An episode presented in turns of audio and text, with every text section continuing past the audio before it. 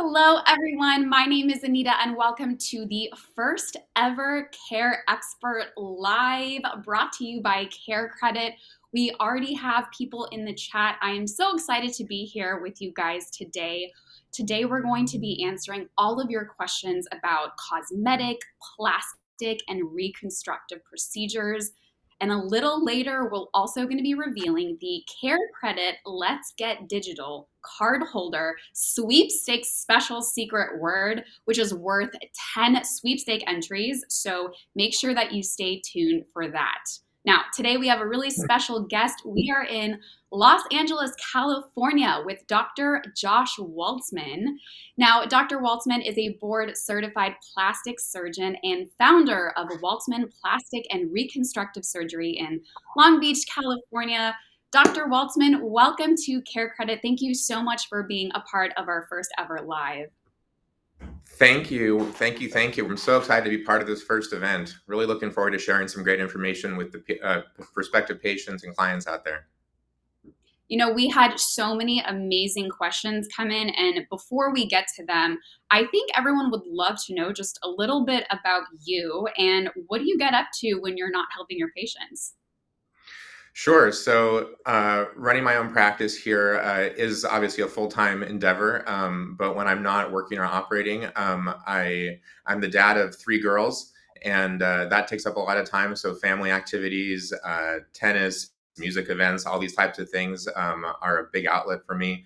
Personally, um, I'm also a musician. Um, in my spare time, I like working on different instruments. I'm currently working on um, electric bass. Um, I also participate in a community band uh, in the area. And so that's like weekly rehearsals. Um, and I enjoy a lot of music activities in my free time as well.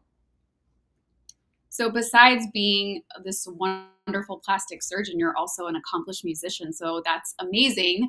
Um, and what brought you to Long Beach, California exactly? Actually born and raised here. Um, I, I grew up in uh, North Orange County. And uh, my family's all kind of been located in this area. I went to school here, went to medical school in Southern California at U C Irvine. And then I did all my training in plastic surgery and aesthetic surgery on the East Coast, and then kind of migrated back to be uh, back on the West Coast, enjoy the California sun, and uh, open my practice out here. You can't beat that California sun. So I don't blame you for wanting to come back here. Um, yeah. So did you always know that you wanted to be a plastic surgeon, even from a young age? Was that something you knew you had to get into? Actually, no, it was kind of a journey. Um, and I, when I was in med school, I didn't really know exactly what type of doctor I wanted to be. I looked at a lot of different things. I knew I wanted to do something with my hands, um, something to make an instant difference in patients' lives. Um, and I didn't know that was going to be plastic surgery until about halfway through medical school.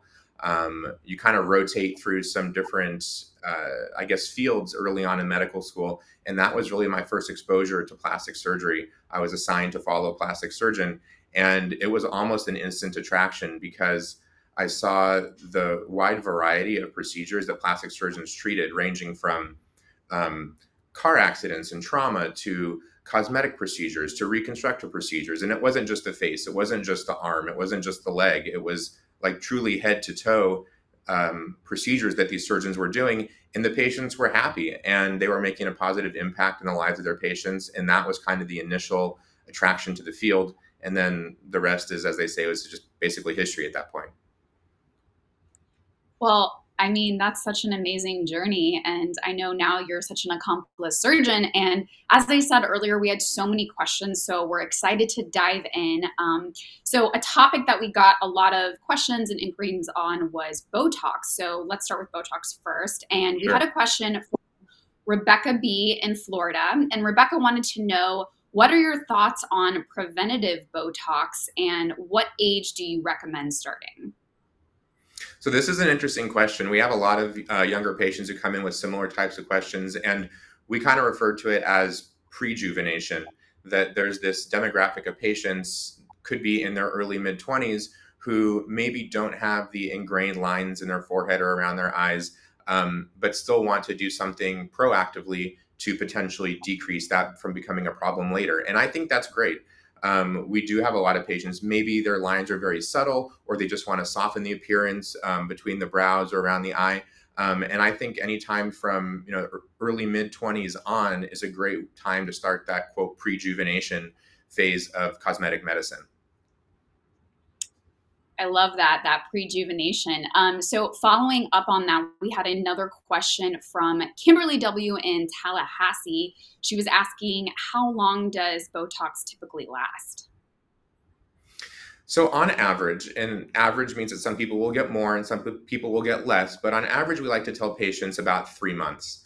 Um, I do see patients back maybe twice a year for their treatment because they're getting six months out of it, but that's really the exception rather than the norm. And I think three months is average duration for most patients. There's also some people who are super athletic, super active, like your marathon runner type, who sometimes will chew through these products a little bit faster and metabolize them a little bit faster. But I like to tell patients three months. I think that's a pretty safe answer for most.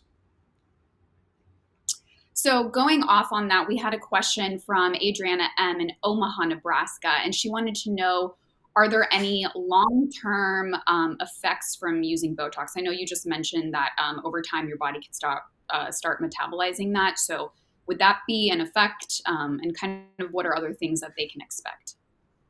So a couple long-term things to think about. There's some patients who have been using these products for decades now because they've literally been around for decades. And we find that sometimes these patients can require less product over time or need less or need treatments less often because the long-term disuse of those muscles actually can cause um, a small amount of muscle atrophy, or the muscles can start to shrink down a little bit and won't be as strong or powerful um, in their acting forces on the skin.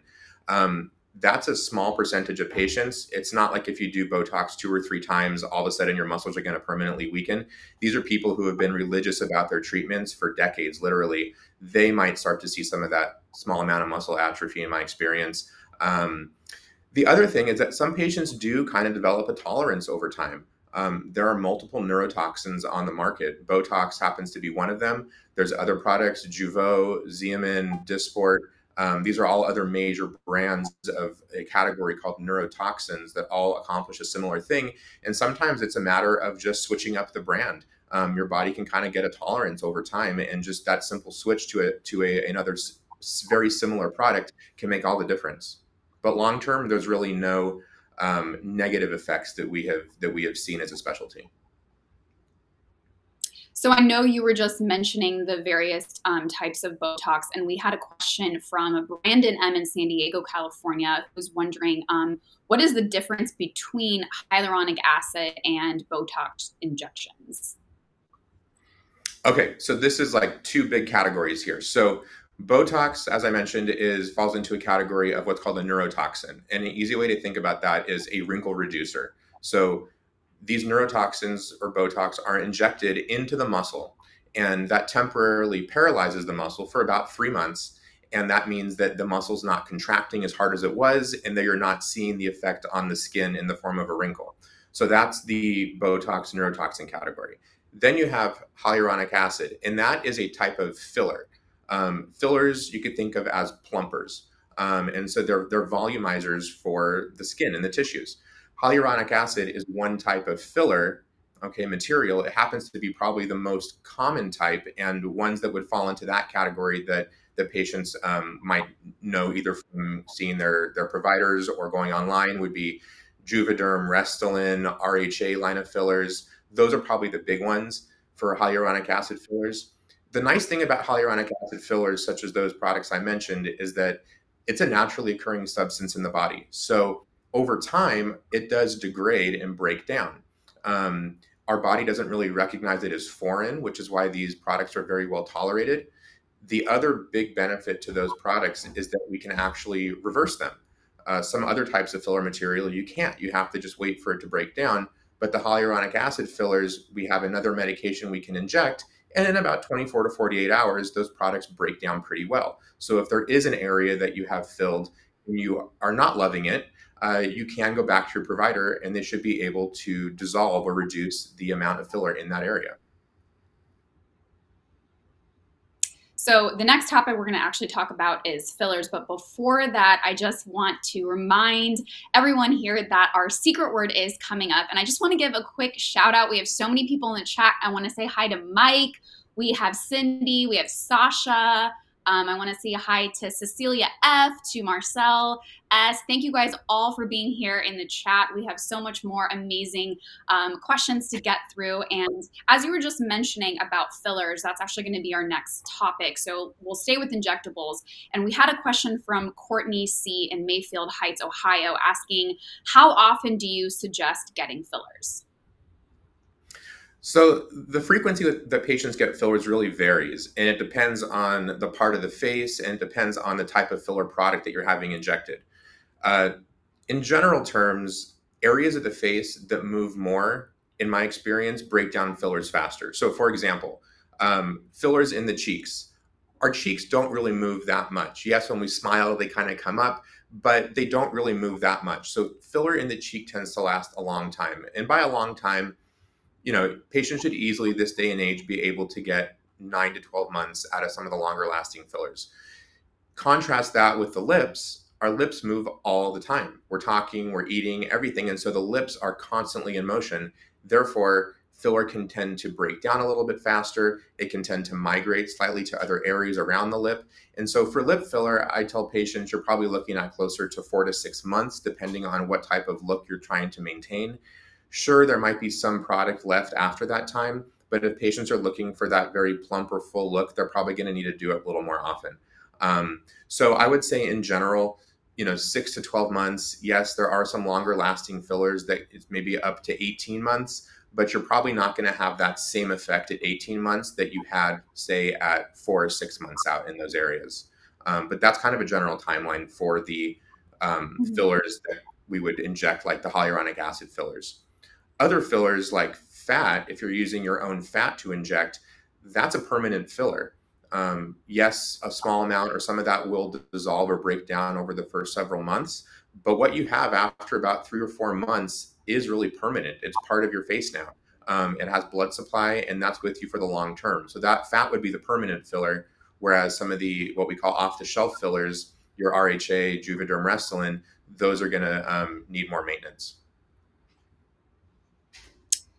So our next question actually was something you just ta- uh, touched on. Um, Ashley A in Michigan was wondering, how long does lip fillers last? And I know you just mentioned, depending on where it's injected in the face, it can last longer, shorter. So would you say lips is what, about four to six months? That's in my experience, what we see with our patients. Again, like the ones who want to maintain that nice, full, plump look. Yeah, that's probably a reasonable estimate.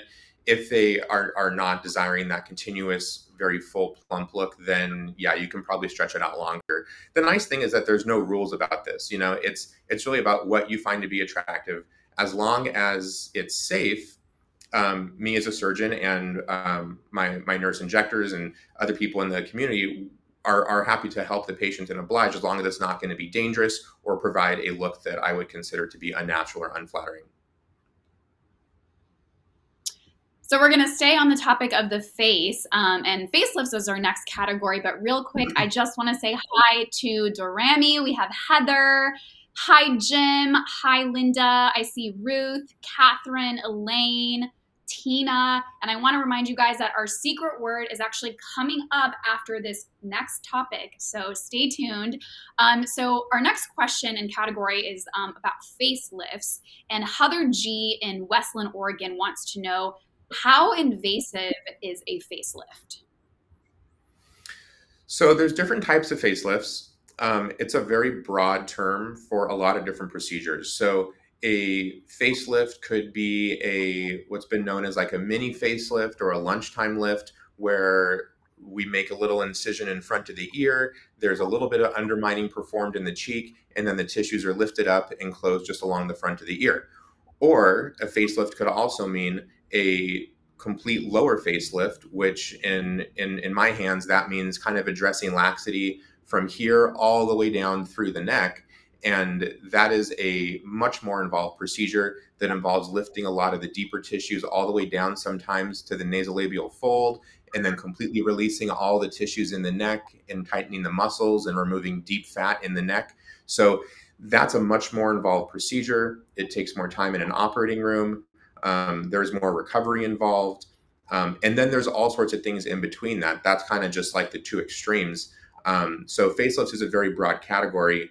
I think for patients that are interested in that type of procedure, I think you really have to talk to some surgeons and understand the terminology, because when one one person says we're doing going to do a facelift, you have to clarify if they mean we're only going to be addressing the cheek area, or if we're going to be addressing all the way down to the neck and tightening the, the muscles and the tissues under the chin. Um, so there's a lot of variety within that, and that really can affect how involved and how uh, much of recovery there is in that particular type of face or neck lift. Got it. I like how it's called a lunchtime facelift, so you can just quickly on your lunch break run out, come back, feel refreshed. No one will ever know. Um, No one will ever know, exactly. Um, so along those lines, we had Irina B. in Chatsworth, California, asking, how do I prepare for a facelift, and when is the best time to get one done? Maybe on your lunch break. If you have a long lunch break. Um, so in terms of preparing for a facelift, you know, you really have to optimize the skin first, I think. Yes, patients have to be a good surgical candidate. That's out the gate. So you have to be of... you know, a healthy B M I. Typically, we like patients to be thirty or less before surgery for their B M I.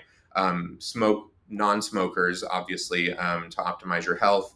Uh, not have any other any other major medical problems. But beyond that, once we know all those boxes have been checked, then we start talking about how are we going to optimize their cosmetic result. Um, and the first thing is really the skin. Yes, you can do all you want under the skin. We can lift the we can lift, lift the S M A S, the deep structures in the face. We can tighten the platysma muscle. We can remove the deep subplatysmal fat to give them a nice contoured neckline. But if their skin is not looking good, they're never really going to get that home run result. So I like to start all of my facelift patients on skincare routines, if they're not already on a professional grade skincare, months before we do the procedure if possible. Um, Getting them on certain prescription um, skincare products can make a huge difference in their skin. Blending skin tone gives an excellent result for postoperative outcomes. Um, and then you start talking about resurfacing things. Maybe they have a couple in-office chemical peels before leading up to their facelift surgery, just to really remove those dead layers of skin on the top and brighten their, their overall skin tone. Um, all those things help to prepare one for a facelift. Um, obviously, eating healthy.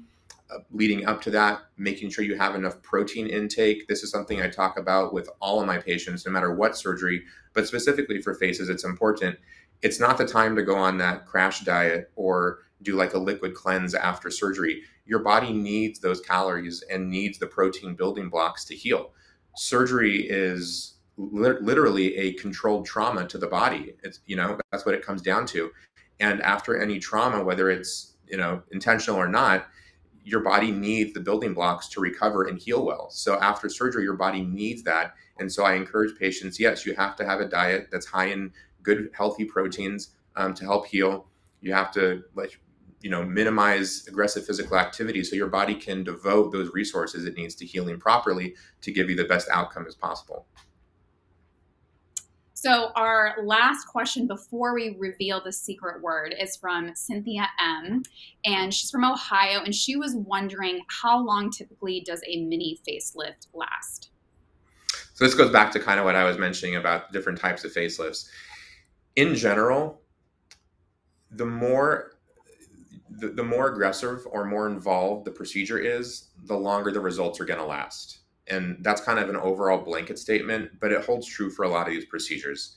Um, if if you're just doing a little incision in front of the ear and nothing nothing behind the ear, only a little in front, and lifting up a small amount of tissue and really not releasing all the deep retaining ligaments of the face that are preventing you from getting full elevation, if you're just doing a little bit of that, you know, maybe you're going to get a few years, maybe three to five years from that procedure versus a full lower facelift, whether it's a um, S M A S elevation or a deep plane facelift or whatever it is. As long as you're treating those deeper layers called the S M A S, a well-done facelift should last on the order of ten to twelve years, um, meaning that at around ten to twelve years, patients will start coming back and saying, you know, I'm seeing a little bit of jowling, I'm seeing a little bit of recurrent neck laxity. um, which is appropriate because our bodies are going to continue to age. As soon as we wake up from surgery, um, after any facelift, um, tish- tissues are going to continue to lose elasticity, and the aging process continues for better or worse. So mini facelifts, I tell patients a couple of, couple of years, full lower facelifts where you're really elevating the S M A S and, and suspending the structures and releasing the retaining ligaments, you should be expecting more about ten to twelve years.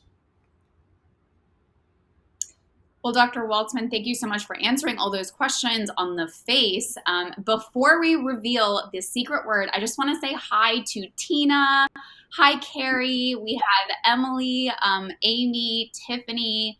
There is Catherine, Elaine. Thank you guys all for being here today. Now, are you guys ready for the secret reveal? We're going to take a short break to reveal the Care Credit Let's Get Digital Cardholder Sweepstakes special secret word, and that word is, let's see what it is. Drum roll, it is procedure. Through October thirty-first, two thousand twenty-two, you can earn entries for your chance to win two thousand dollars in the Let's Get Digital Care Credit Cardholder Sweepstakes. Enter the secret word procedure in the Sweepstakes Hub to earn a special ten entries now. Head over to the Sweepstakes Hub by simply visiting carecredit dot com slash let's get digital. No purchase necessary. A purchase will increase your chance of winning. Open to legal residents of the fifty U S and U S territories, including D C, eighteen and older, who have a Care Credit card as of September sixth, twenty twenty-two, void where prohibited. Promotions start on September seventh, twenty twenty-two, and end ten thirty-one, twenty twenty-two. Sweepstakes prizes are awarded in the form of a check. For official rules, including odds, free method of entry, and prize description, visit carecredit dot com slash let's get digital. Sponsor, Synchrony Bank, seventeen Election Road, Draper, Utah, eight four zero two zero. All right, so we're gonna have a secret word coming up later again, so if you missed that, not to worry, I'm going to announce it again. So we're gonna get back to some more questions. As I said, Doctor Waltzman, we had so many amazing questions, and we're so happy to have everybody here in the chat listening and learning. Um, so we had more than one question um, about a mommy makeover. So that is our next topic. And we had Alicia S. in Frisco, Texas, wanting to know, what exactly is a mommy makeover? I think this is a question that a ton of patients have. And this is actually one of my favorite procedures to do. Um, the term mommy makeover is really a catch-all f- uh, phrase. And it really, you can think of it as, what can we do to restore this patient's body closest to their kind of pre-baby body, okay? Um, typically, it involves some procedure for the breasts and some procedure for the abdomen region in general. Um, there are almost infinite numbers of combinations of procedures you can do for that, but that's the general term. So it could be, for example, a breast augmentation with some abdominal liposuction. It could be a breast lift with liposuction or a mini tummy tuck. It could be a lift with implants for the breasts, and it could be a full abdominoplasty and liposuction of the full back and flanks with some abdominal contouring. It, it really could be any combination of those. So the term is very popular, but there's not really one surgery that it defines. It's more of a category of operations. So you mentioned, obviously, there's several procedures that one could um, opt for. So I think our next question, Jessica H. in Missouri was asking um, what the recovery would look like after a mommy makeover. So this can range, obviously, depending on what the patient decides to do. Uh, if it's, you know, breast augmentation, I have patients kind of refrain from aggressive physical activity for the first month or so after a breast augmentation. Um, Pain-wise, it's really not that painful for my patients, and this is just me speaking from my personal experience. Most patients are off of pain medications after a breast augmentation in about twenty-four to thirty-six hours, um, and just taking some Tylenol after that. Um, from the abdominal component, if it's just liposuction, you know, maybe you're looking at a week of some soreness, um, and all the ranging all the way up to, if you're having a full tummy tuck, then you're looking at about four to six weeks until you're getting back to the gym to do some light activities again. I think when patients combine breast surgery with abdominal surgery, um, I think you kind of have to set aside at least three to four weeks to let your body recuperate, just because you're taking a good portion of your body out of commission. The the chest, the abdomen, you use your core for pretty much everything, getting up to a chair, using the restroom, showering. I mean, everything uses your core muscles. And if you're going to be operating on that part of the body, you definitely have to set aside time. So I think if you're talking a what's like a traditional mommy makeover with a full tummy tuck, you're looking at four to six weeks until you're back at the gym, um, until you've reached your kind of pre-operative state, your normal baseline. I would say somewhere between two and three months, most patients get there. So I know you just mentioned, um, you know, having to rest your core. So if we're talking about some stomach procedures like a tummy tuck, we had a question from Monica W. in Georgia who wanted to know, um, what is the difference between a tummy tuck, uh, tummy tuck and liposuction? Great. So these procedures can be done separately or together. I'll start with liposuction. So liposuction is a procedure to surgically remove fat from the body. It physically sucks out fat cells with a metal cannula, which is like a metal rod that has an opening at the tip and it's connected to a vacuum. That's essentially what liposuction is. There's all different types of liposuction out there, all different terminology, but in the end, you're basically sucking out fat with a metal cannula.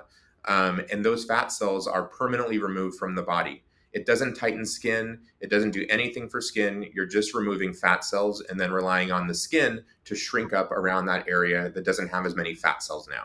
Um, so that's what liposuction is. And that's done through little tiny access incisions that are about maybe half a centimeter to a centimeter in length um, throughout the body to get access to the area you need to suck out the fat from.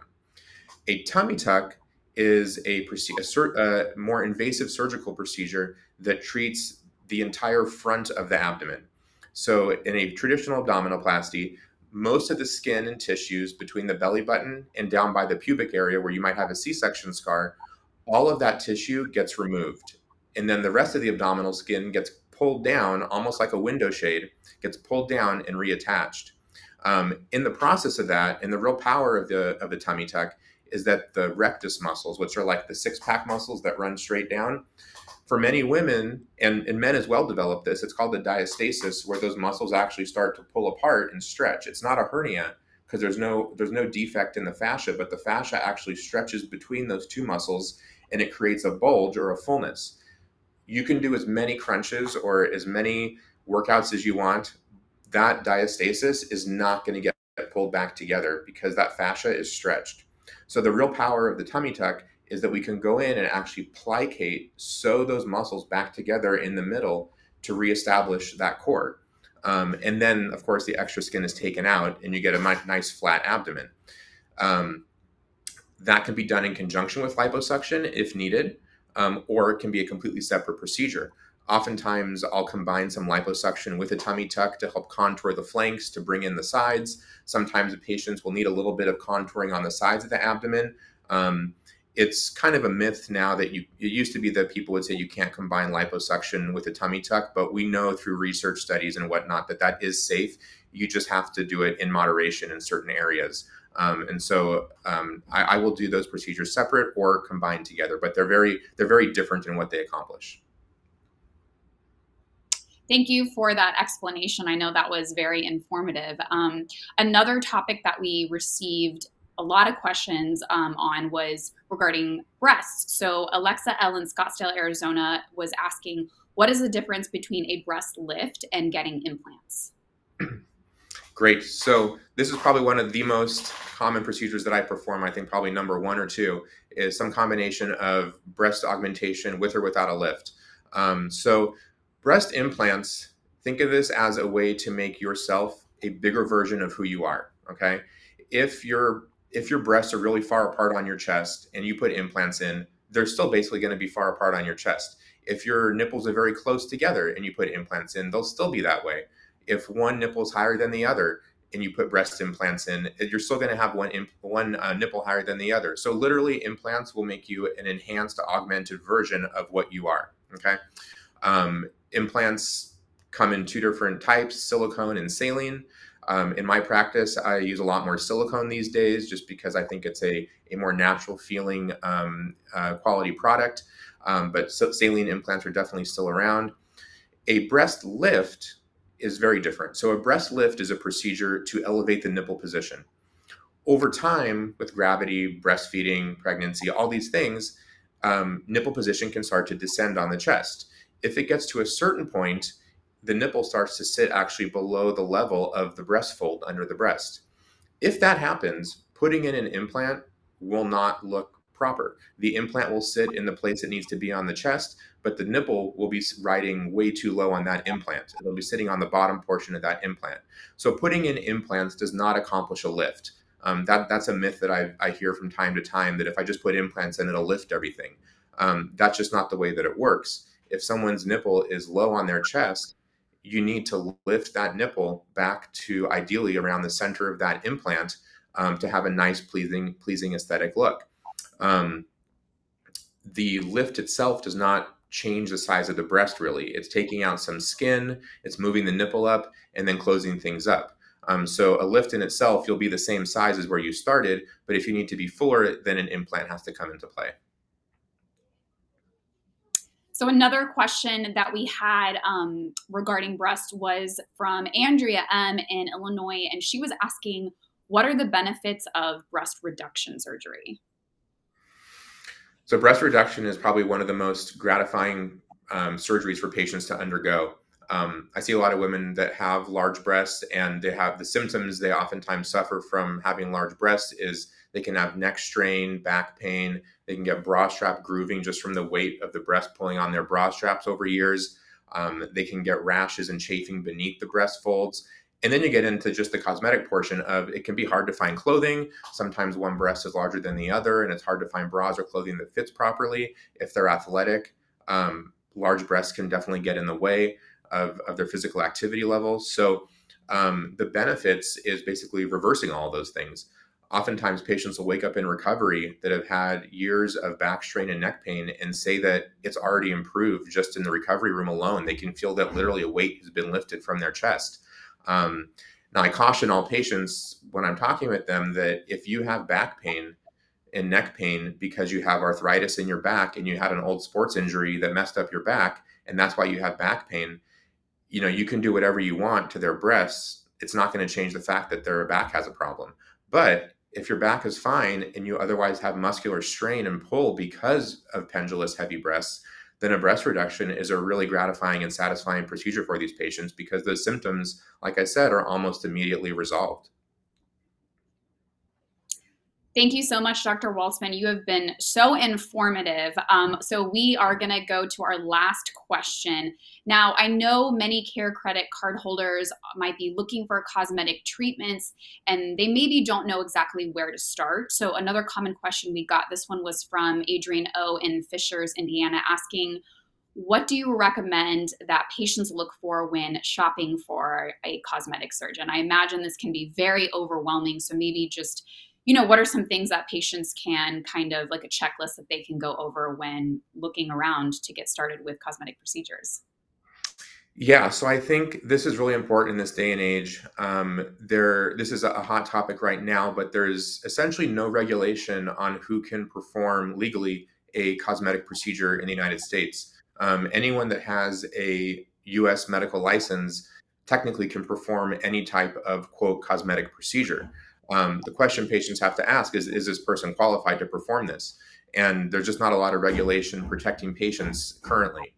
Um, and so, unfortunately, the, the burden is on the patients to do their homework and find a plastic surgeon or other provider who is qualified. Um, and the best way to do that, I think, number one, you obviously talking to friends and family, personal referrals work very well. But if you don't have that connection and you're kind of on your own looking, whether it's online, which is really the most common way patients look these days, you have to, I think, start with one of the um, most reputable websites, you know, when you're looking for this stuff. So you can look at the um, American Society for Plastic Surgeons, the um, uh, Aesthetic Society. They all have their own websites. The um, The American Board of Plastic Surgery has a listing of, um, of plastic surgeons in, in any area in the country. And then you can really start to fine tune it. Like, for example, in Los Angeles, I'm part of the Los Angeles Society of Plastic Surgeons. And anyone who's part of that automatically has to be board, a board certified plastic surgeon. Um, I think that kind of filtering, if, if patients go through that process, they will already be looking at a pool of surgeons who are already well qualified. Um, I think the the one kind of unifying thing is that certif- certification from the from the American Board of Plastic Surgery, um, that carries a lot of weight when looking for a surgeon. Um, that's really the only plastic surgery, the rec- only recognized board of plastic surgery in this country. And you know that if your surgeon is a board certified plastic surgeon, that there's a certain level of quality and safety that's going to come along with that. Um, and so I think looking online is great, but making sure they have those qualifications and that training background is helpful. Um, if the surgeon does not have privileges to operate in an operating room, Um, or privileges at a local hospital to do those types of procedures, that should be a giant red flag for patients. Um, usually if they don't have privileges to operate in a facility doing those procedures, it means the reason is, is because they shouldn't be doing those procedures. Um, and so that's a really easy way also is to ask. I think going on their website is important, you know, looking to see what their qualifications are, seeing some before and after pictures, talking to them in the office. Um, and then you just have to click. I think it's, you know, just doing your homework and do, going on a couple consultations, seeing which surgeon you like, their personality, which office you like, how you really gel with them, because not only are they going to do your surgery, but they're going to take care of you afterwards. And you really have to have that sense of connection with them and their staff to make it a successful journey for yourself. Well, Doctor Waltzman, thank you so much for sharing your expertise with us. It was really a pleasure talking to you and having you on for our first live show. I know everybody in the chat is so excited, and you just shared such amazing um, information, and I think we all have a better place and a better understanding of all of these topics. Um, Great. Before yeah. I- Yeah, thank you so much. Um, before I reveal the secret word again, we have so many people in the chat, and I just want to take a second to shout some people out. Let's see. We have Rebecca. I see Jacqueline. There's Tuck R from Austin. Thank you for joining us today. Pamela. We have Melise, Patrick, Monica. So many people in the chat. Thank you guys all for watching Care Experts Live. And thank you for everyone who submitted questions. There were hundreds of amazing questions. All of our featured care experts recommend and accept the Care Credit credit card, which is accepted at hundreds of thousands of provider locations and nationwide. So visit care credit dot com for more information. And mark your calendars if you enjoyed this live on October twenty-sixth at nine a.m. and twelve p.m. Eastern. Care Credit Experts is coming to you with another live again. And this time we're talking about pets. That's right. So we have veterinarian Doctor Jeff Werber, um, or Werber, and he will be joining us to answer more of your questions regarding pets. So make sure you stay tuned for that. Now, if you missed it earlier, the Care Credit Let's Get Digital Sweepstakes special secret word is procedure. Through October thirty-first, twenty twenty-two, you can earn entries for your chance to win two thousand dollars in the Let's Get Digital Care Credit Cardholder Sweepstakes. Enter the secret word procedure in the Sweepstakes Hub to earn a special ten entries now. Head over to the Sweepstakes Hub by simply visiting care credit dot com slash let's get digital. No purchase is necessary, and a purchase will not increase your chance of winning. Open to legal residents of the fifty U S and U S territories, including D C, eighteen and older who have a Care Credit credit card as of nine six twenty twenty-two. Void where prohibited. Promotions start on September seventh, twenty twenty-two and end October thirty-first, twenty twenty-two. Sweepstakes prizes are awarded in the form of a check, for the official rules, including odds, free method of entry, and prize descriptions, visit care credit dot com slash let's get digital. Sponsor Synchrony Bank, one seventy Election Road, Draper, Utah, eight four zero two zero. Now, I hope you all enjoyed today's live. Be sure to subscribe to the Care Credit podcast on your favorite listening platforms and subscribe to the Care Credit YouTube channel for a new episode every Wednesday. Thank you all so much for joining us today on our first ever live. My name is Anita, and we will see you next time. Bye-bye.